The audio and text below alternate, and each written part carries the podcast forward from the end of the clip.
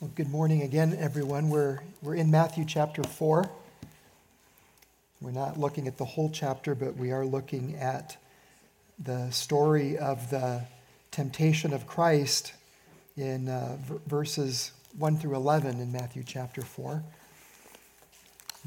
Bobby read it. I'm not going to read it again. Um, and there's a lot here. This is a really profound occurrence that happen in the life and ministry of the Lord Jesus Christ. Says so much about who he is as the God man and as the only mediator between God and men. Uh, and so, without much introduction, let, let's just dive right in. So, the temptation of Christ, Matthew chapter 4, verses 1 through 11. And the first thing that Matthew sets before us is the setting, verses 1 and 2. Then Jesus was led up by the Spirit into the wilderness to be tempted by the devil. Jesus was led by the, by the Holy Spirit into this circumstance, this event that ends up unfolding. And uh, that means then that this was the will of God for Jesus' life. It was the will of God that his son, uh, who was just baptized at the end of chapter 3, and about whom God spoke from heaven in verse 17 This is my beloved Son with whom I am well pleased. It was God's will that that Son would go into the wilderness in order to be tempted by the devil. And the word tempted there, uh, means to try, to prove in either a good or bad sense, or to tempt. So every time the Bible uses this word, it's not always in a negative sense. For example, in Hebrews chapter 11 and verse 17, the writer of the book of Hebrews, when he looks back at the Old Testament story of Abraham offering up his son Isaac, uh, he wrote, By faith, Abraham, when he was tested, offered up Isaac. And the one who tested Abraham was God himself. And God does not tempt anyone. So uh, I think here in the temptation of Christ, we see a vivid illustration of what the um, Moses in the book of Genesis wrote about in Genesis 50 20 when he said to his brothers, You meant it for evil, but God meant it for good. So, here in this same set of circumstances, the temptation of the Lord Jesus, there are two motives going on. Satan, the devil, is tempting Jesus. He, he's trying to entice Jesus to sin. But in the same event, God's purpose was to test Jesus. And the same word fits. And through all of this,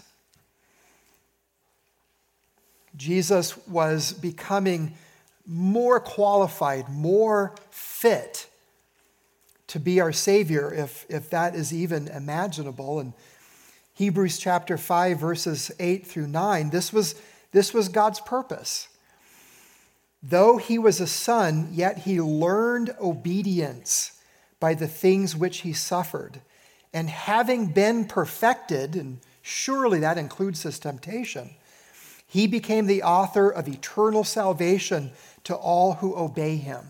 That's why the infant, baby Jesus, didn't die on the cross. That's why the boy Jesus didn't die on the cross. That's why Jesus, at 30 years old, 29, let's say, years old, didn't die on the cross.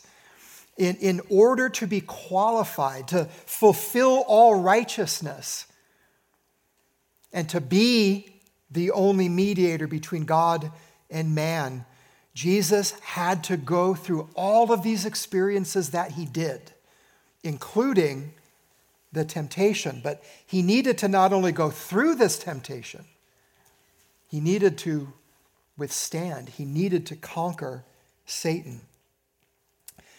And that's the next figure here in verse 1 by the devil. The, Jesus was led up by the Spirit into the wilderness.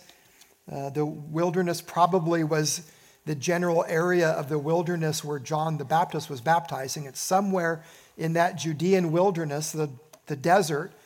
Yes, even more of a desert wilderness than what we're used to in that area. But he was uh, to be tempted by the devil. And the word there is diabolos. And literally, that means slanderer. That's what the devil is, and that's what he does. He slanders us, he slanders God, and it also means adversary. And sure enough, the devil is against everything that God is for. And he's our adversary as well. He wants to destroy us eternally. That's his name given in Revelation 9 and verse 11, the destroyer. And we always need to remember that. The devil doesn't exist just to trip us up, just to make life inconvenient for us, just to make us sad. The devil's objective is to destroy us, and that means to have more company with himself in the lake of fire, which burns forever and ever. And also, just peeking ahead a little bit, we're talking about the devil, diabolos.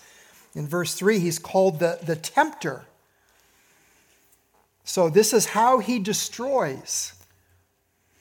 This is how he slanders and he plays out this role as our adversary. He, he tempts us. He somehow sets sin before us, and he somehow is able to influence us in such a way as he deceives us about the consequences of sin, the evil of sin he tempts us. And that was the role that the devil played here in Jesus' temptation. Matthew's description of the setting continues in verse 2. Speaking of Jesus, and after fasting 40 days and 40 nights, he was hungry. I was curious, so I Googled it. How long can a person survive without food? And by the way, I do understand this to be um, food and not 40 days and 40 nights without water, because he ends up talking about bread and food. But I looked it up and uh, on verywellhealth.com, they asked the question how long, it says, how long you can go without food varies, but it's estimated that one can live for 43 to 70 days before dying from starvation. So Jesus is 40 days into that.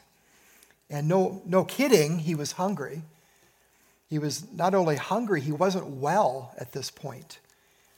He was approaching death by starvation, very, very weak very, very vulnerable. I uh, think of myself when I have to give blood and it's a you have to fast. Um, so I try to make it early in the morning, and then by the time I eat lunch or my late breakfast, I'm I feel like I can't survive. You know, I'm knocking on death's door. And here's Jesus going 40 days and 40 nights without eating. He was extremely hungry. And there is a purpose in all of that. And it was to, to show, to leave no shadow of doubt that the explanation for Jesus' resisting these temptations, his victory over the devil, would lie not in Jesus' physical strength, but in his identity as the Son of God. So that's the setting. Secondly, Matthew tells us uh, about these uh, three rounds of actual temptation. So here the temptation actually begins, and the first round is given for us in verses 3 and 4. And the tempter, the devil, came and said to him, If you are the Son of God, command these stones to become loaves of bread.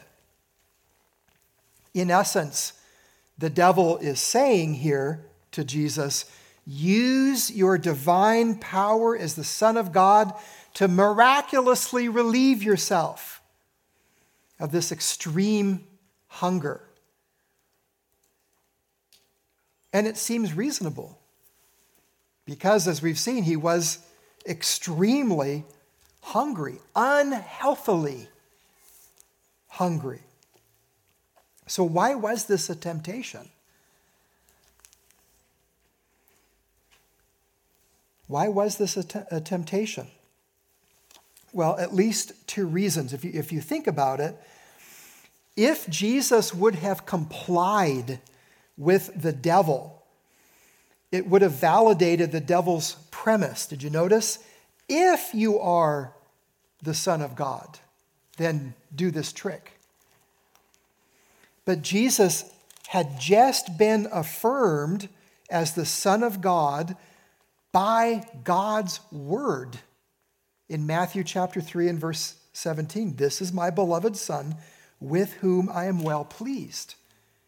And so Satan is basically saying, that's not enough. Do this if you are the Son of God.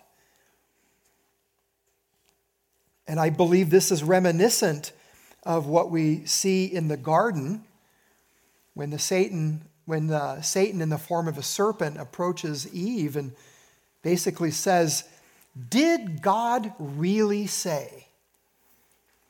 injecting doubt, injecting uncertainty into the heart concerning the authority and trustworthiness of God's word. But not only that, but this was a temptation because if Jesus did that, if he indeed turned those stones into loaves of bread, then he would be taking matters into his own hands rather than relying on his, on his heavenly Father. Remember that Jesus was a true man. He is God of very gods, but he's also a true human being with a true human body and a true human soul. And it would be short circuiting the work that God had given his son to do. Jesus would later say, My food is to do the will of him who sent me and to accomplish his work. And for Jesus to just say, I'm hungry, I've had enough, zap some stones into loaves of bread, it would be short circuiting that work that he was sent into this world to accomplish by God. And so it was a temptation. Notice what Matthew goes on to say in verse 4. This is Jesus' response. This is his uh, counterattack against Satan.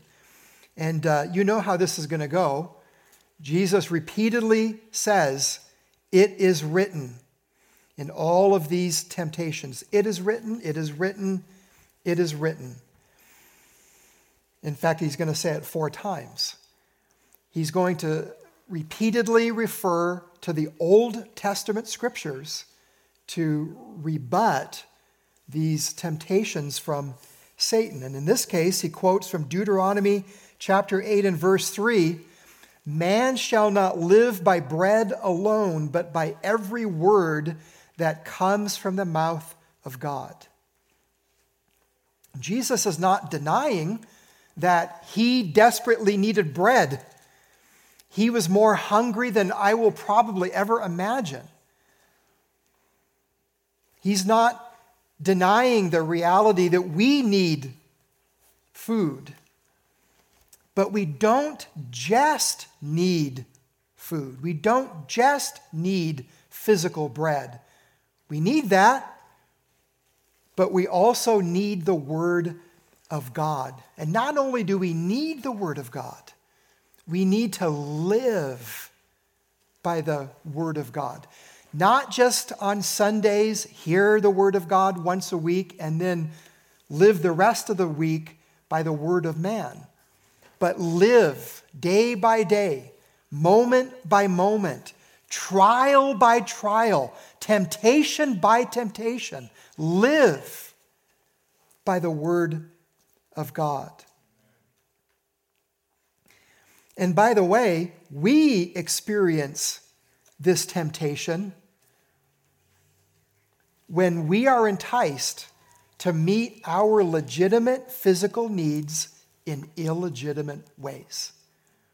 When we want to short circuit the Word of God to get something done, even when that thing in and of itself might be, might be legitimate. So that's the first round, the first temptation. Next, there's round two in verses 5 through 7. Then the devil took him up to the holy city, Jerusalem, and set him on the pinnacle of the temple. And I admit, I don't know exactly what that looked like. I don't know how exactly that happened. Um, I think about the words of Paul when he wrote about his own experience in 2 Corinthians 12 12. He said, I know a man in Christ who 14 years ago was caught up to the third heaven, whether in the body or out of the body, I do not know. God knows. That's what Paul said. So, what did this look like? How did it happen? Was it in a spiritual state? Was it physical? Like Paul, I say, I do not know. God knows. Either way, the experience was real and the temptation was real and intense. So, however, the de- uh, devil was able to pull this off, he did. And he said to Jesus in verse 6 If you are the Son of God, throw yourself down. We would say today, jump off a high cliff. For it is written, and here Satan appeals to Psalm 91, verses 11 and 12 He will command his angels concerning you, and on their hands they will bear you up, lest you strike your foot against a stone. Take a flying leap off the temple roof, Jesus, if you're the Son of God because the angels are going to rescue you. Well, Psalm 91, that Satan quotes from here, it is a promise. Verses 1 and 2 is a promise that God will protect those who dwell in the shelter of the Most High. But there's, there's a limit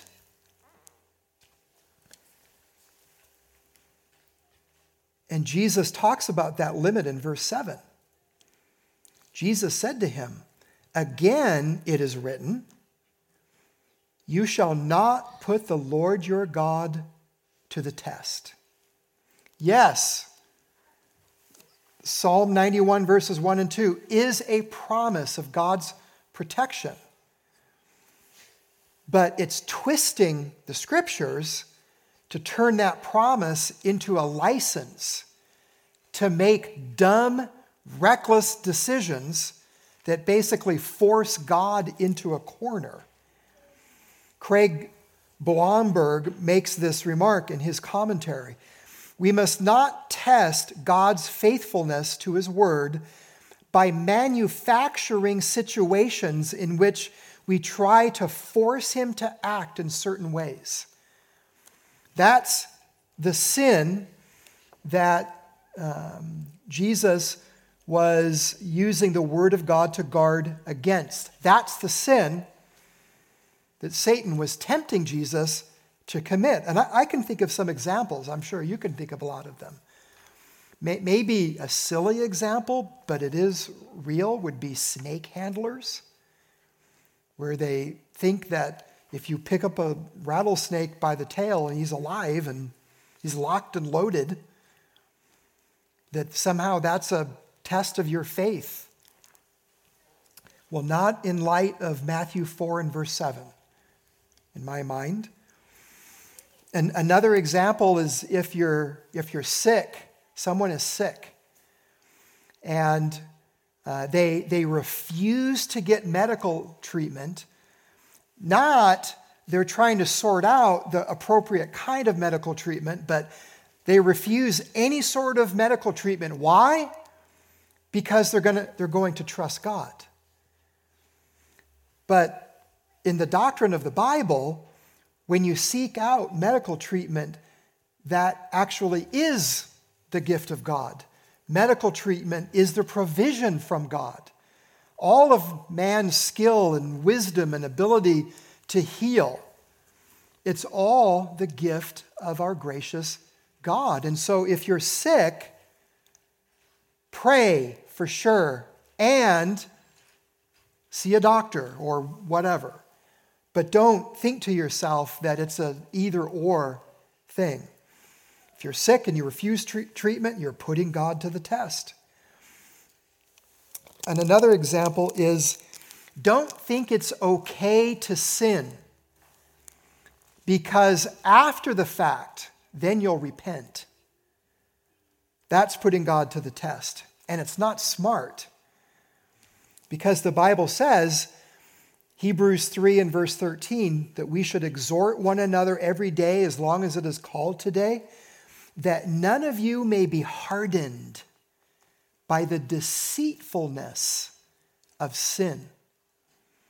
The, the more we willingly give ourselves over to sin, the more we subject ourselves to the hardening impact of sin.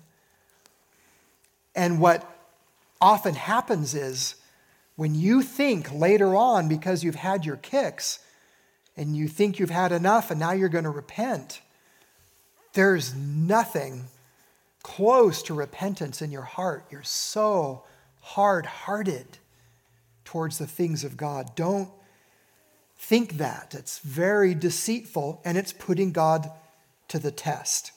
And I'm sure you can think of other examples. So that was the second temptation. Here's the third in verses 8 through 10. Again, the devil took him to a very high mountain and showed him all the kingdoms of the world and their glory. And here's a hint in the text, by the way, that there's, there is something supernatural going on here, because I don't believe we're meant to think that there was a particular mountain from which they could see every single kingdom in the world. There was some sort of supernatural uh, phenomenon going on there. But again, it was real, and the temptation was very real. And the devil said to Jesus, All these I will give to you if you will fall down and worship me. It's interesting because up to this point, Satan's temptations have been more subtle. Turn these stones into bread. You're hungry. Throw yourself off the roof of the temple. The angels will rescue you. But now the cloak is pulled back and there's no subtlety. If you fall down and worship me. Um, did you guys hear about the Grammy Awards? That's not a trick question, so that if you say, Yeah, I saw that, we're going to go, Oh, you shouldn't be watching stuff like that. Um, but I did see a, a, clip, and during the Grammy Awards, there was this really ungodly song called Unholy. And uh, they, they, they sang it during the ceremony. And there's a guy, I think it's the main artist or something or other, but he's dressed like the devil in red and these ugly looking horns, and there's these half naked figures bowing down before him. And Hollywood's elite are just going, Yay, this is great. and then uh, at, right at the end, as they cut to commercial, it says, Brought to you by Pfizer. the marketing department at Pfizer needs to improve things a little bit. But anyway, for years and years and years, the Christian community has been leery of um, the music industry and Hollywood and all that, and it's been subtle. That was not very subtle. They were very proud of worshiping Satan, and that's what was reenacted, and that's what's going on here. But here's the thing all the kingdoms of the world and their glory were not Satan's to give. That's not in his jurisdiction. He is such a deceiver, isn't he? In Daniel chapter 2 and verse 21, it's the Lord, it's Jehovah, who changes times and seasons. He's the one who removes kings and sets up kings. Satan is such a liar. But Jesus goes to the core of the issue. Verse 10 Then Jesus said to him, Begone, Satan, for once again it is written, You shall worship the Lord your God, and him only you shall serve. Deuteronomy chapter 6 and verse 13. All these quotations, by the way, are from Deuteronomy by Jesus. Last I checked, Jesus is the mediator of the new covenant, and he's quoting from the law, he's quoting from the Old Testament. If we would be like Jesus, we would have a high view of the authority of the Old Testament. But here's the thing maybe we're not going to be placed in a situation exactly like this. Maybe we're not going to write a song called Unholy and then sing it before the Grammys dressed like the devil. But there's lots of ways for us to essentially worship the devil. Look in Ephesians chapter 2. We looked at this passage in the adult Sunday school time. This is just one example.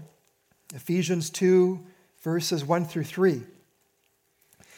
And you were dead in the trespasses and sins in which you once walked, following the course of this world, following the prince of the power of the air, the spirit that is now at work in the sons of disobedience. That's the devil. Satan is the prince of the power of the air. The devil is the spirit that is now at work in the sons of disobedience. It's the same devil who tempted Jesus in Matthew chapter 4. And Paul says that before we were saved, we walked we followed him, the prince of the power of the air, the spirit that is now at work in the sons of disobedience. And you'll notice it doesn't say anything about being this blatant Satan worshiper. But he does talk about being a Satan follower. And that's really what the devil is after. Among whom, verse 3, we all once lived in the passions of our flesh carrying out the desires of the body and the mind, and were by nature children of wrath like the rest of mankind. And so, to the extent that people live in the passions of their flesh, ignoring the Word of God, ignoring what God says, and their life is about fulfilling the desires of their body and their sinful mind. They're following Satan. Satan is having his way with them. So we're familiar with this temptation. Back in Matthew chapter 4, the result, verse 11.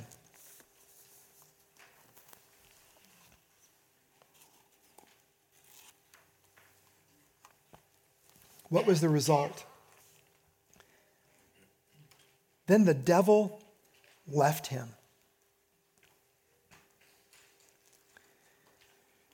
We're told in the New Testament, James, resist the devil, and he will flee from you. Jesus resisted the devil with the word of God and the devil left him. Now, it's interesting at this point to compare other temptations, other trials that Old Testament figures endured. So, for example, we're told in the New Testament that Jesus is the second Adam well, the, the first Adam fell. He and Eve, Adam and Eve, were tempted by the devil and they were deceived, but they complied with uh, Satan's temptation and they fell. And therefore, Adam and Eve were expelled from the Garden of Eden. Think about the nation of Israel. Um, Israel was called God's son. Jesus is the ultimate, incomparable, unique Son of God. Israel was tried, tested for 40 years in the wilderness. Jesus fasted for 40 days and 40 nights. Israel failed the test. Israel fell and sinned. And ultimately, Israel was vanquished. She was conquered by her enemies. So you contrast that with this result from Jesus' temptation. The devil left him, and behold, angels came and were ministering to him. Jesus was not expelled, Jesus was not vanquished. Jesus conquered. Jesus overcame this temptation, the, the series of temptations. No doubt the intensity and evil nature of which we will never comprehend. But Jesus conquered, Jesus overcame.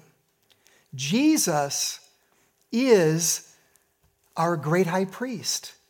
Jesus is the second Adam, who, unlike the first Adam, passed the test and represents his people not in his fallenness like the first Adam, but in his obedience and in his victory and in his righteousness. This is the Son of God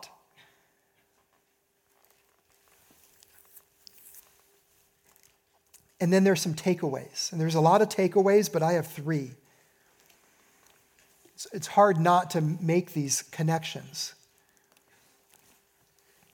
So, the first takeaway from the temptation of Christ is to beware of false doctrine disguised in proof texts.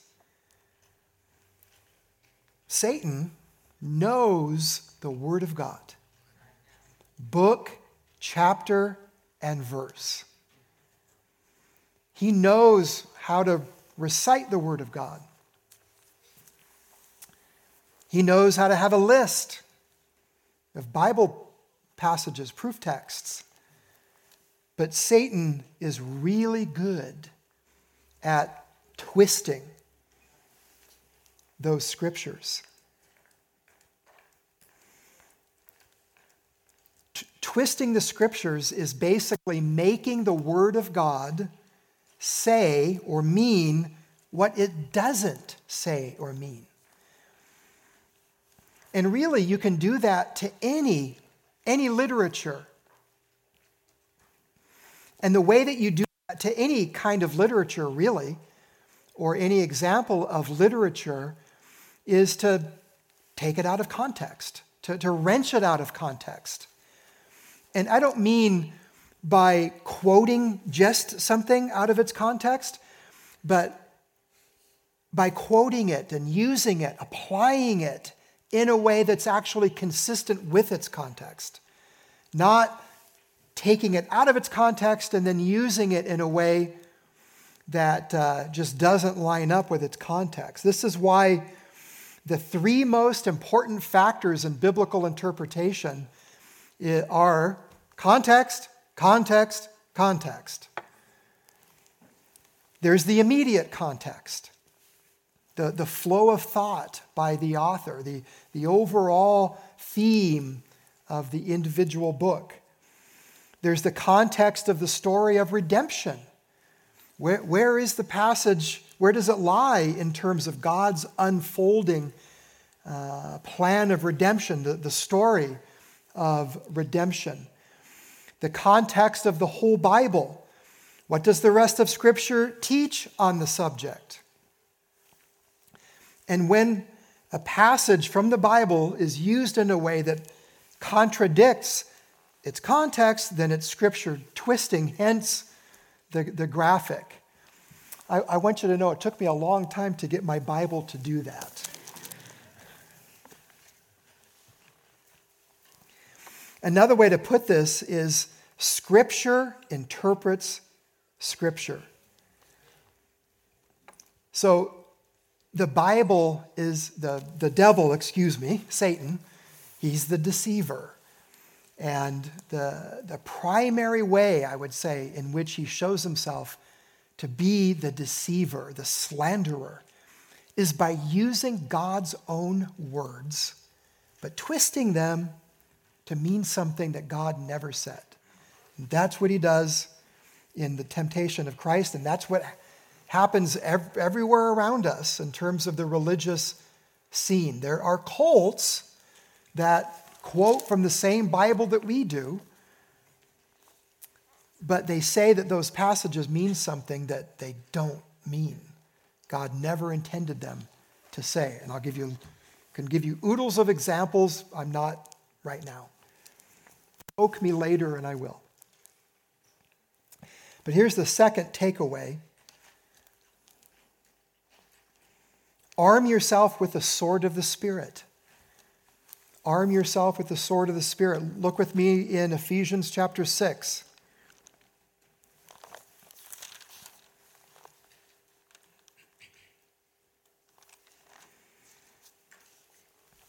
Verses 11 through 17, the Apostle Paul wrote, Put on the whole armor of God that you may be able to stand against the schemes of the devil, like Jesus did. For we do not wrestle against flesh and blood, but against the rulers, against the authorities, against the cosmic powers over this present darkness, against the spiritual forces of evil in the heavenly places. Which is why, as important as politics is, politics is not enough. Politics does not rise to this level. In Ephesians 6 and verse 12, this is where the real battle takes place. And then here's what we're supposed to do. Verse 13, therefore take up the whole armor of God that you may be able to withstand in the evil day, and having done all to stand firm. Stand therefore, having fastened on the belt of truth, and having put on the breastplate of righteousness, and as shoes for your feet, having put on the readiness given by the gospel of peace. In all circumstances, take up the shield of faith with which you can extinguish all the flaming darts of the evil one, and take the helmet of salvation and the sword of the Spirit, which is the Word of God.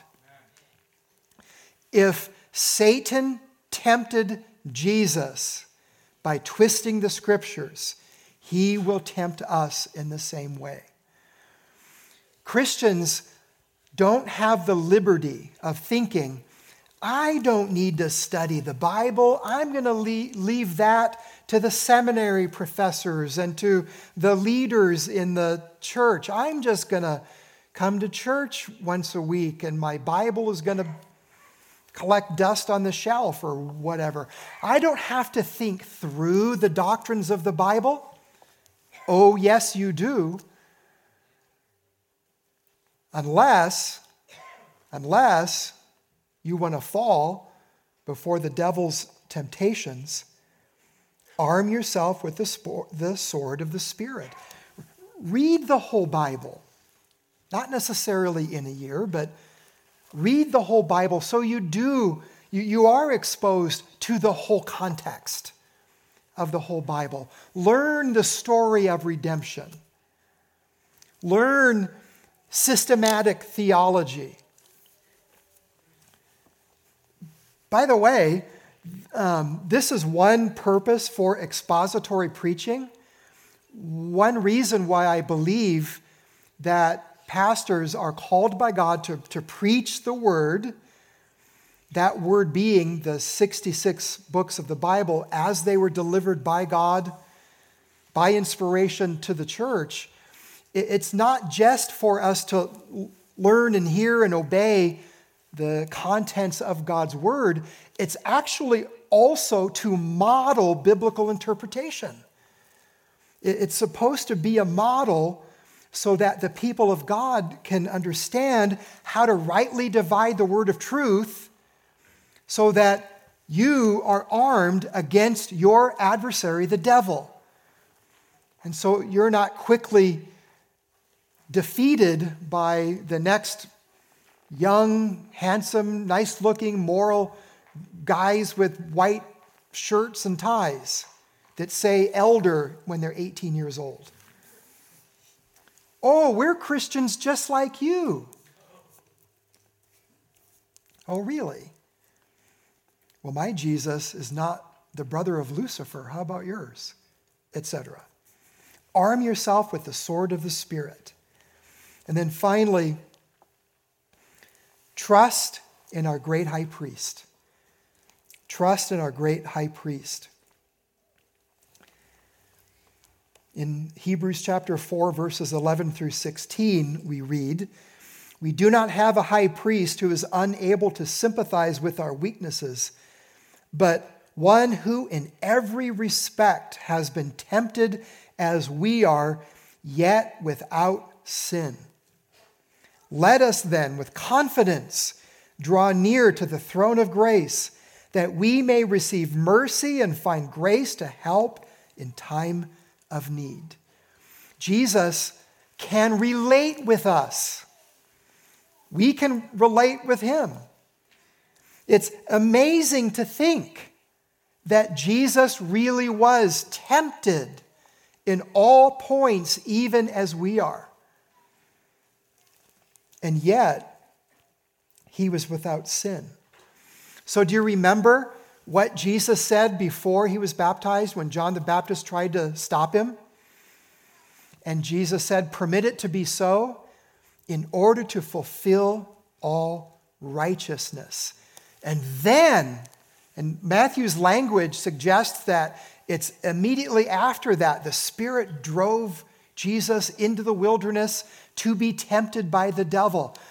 Here is more of Jesus fulfilling all righteousness. He identified with us in his baptism. He had no sins to confess. He had no reason of, uh, no need of repentance, and yet he subjected himself to John's baptism of repentance. And then here he goes into the wilderness and he defeats the devil. He endures temptation. He fulfilled all righteousness. He is our great high priest. He's not only sympathetic toward us, and he is. There's no problem, there's no trial, there's no temptation that you can't bring to Jesus. But more than that, he passed the test. Amen. He shows himself to be the qualified, holy, God appointed great high priest. He has the very righteousness of God to offer. He really is holy and harmless and undefiled, unblemished by sin. It's true that he knew no sin. And so when you come to Jesus and you put your trust in him, God imputes the obedience, the righteousness of Jesus to your account. And look at how complete it is. Look at how tested it is. Look at how glorious it is. And this all comes through simple trust, faith in the Lord Jesus Christ. He and He alone is worthy of our confidence. He and He alone gives us hope, the promise of eternal life. Let's pray. Lord, we thank you for Jesus, our great high priest. We thank you for this account from Matthew's pen as the Holy Spirit carried him along to write. But we thank you for the event itself, and we thank you for the suffering that Jesus endured, not just on the cross, but even in his life. He suffered during this period of temptation. And Lord Jesus, we do want to thank you that you passed the test you withstood these, the series of temptations. You passed the test and you conquered the devil. And you are our second Adam, our great high priest. Would you please, Lord, help us to learn lessons from Jesus' temptation? And Lord, we pray that you would open blind eyes and soften hard hearts and unstop deaf ears and draw sinners to Christ even today. We pray in his name. Amen.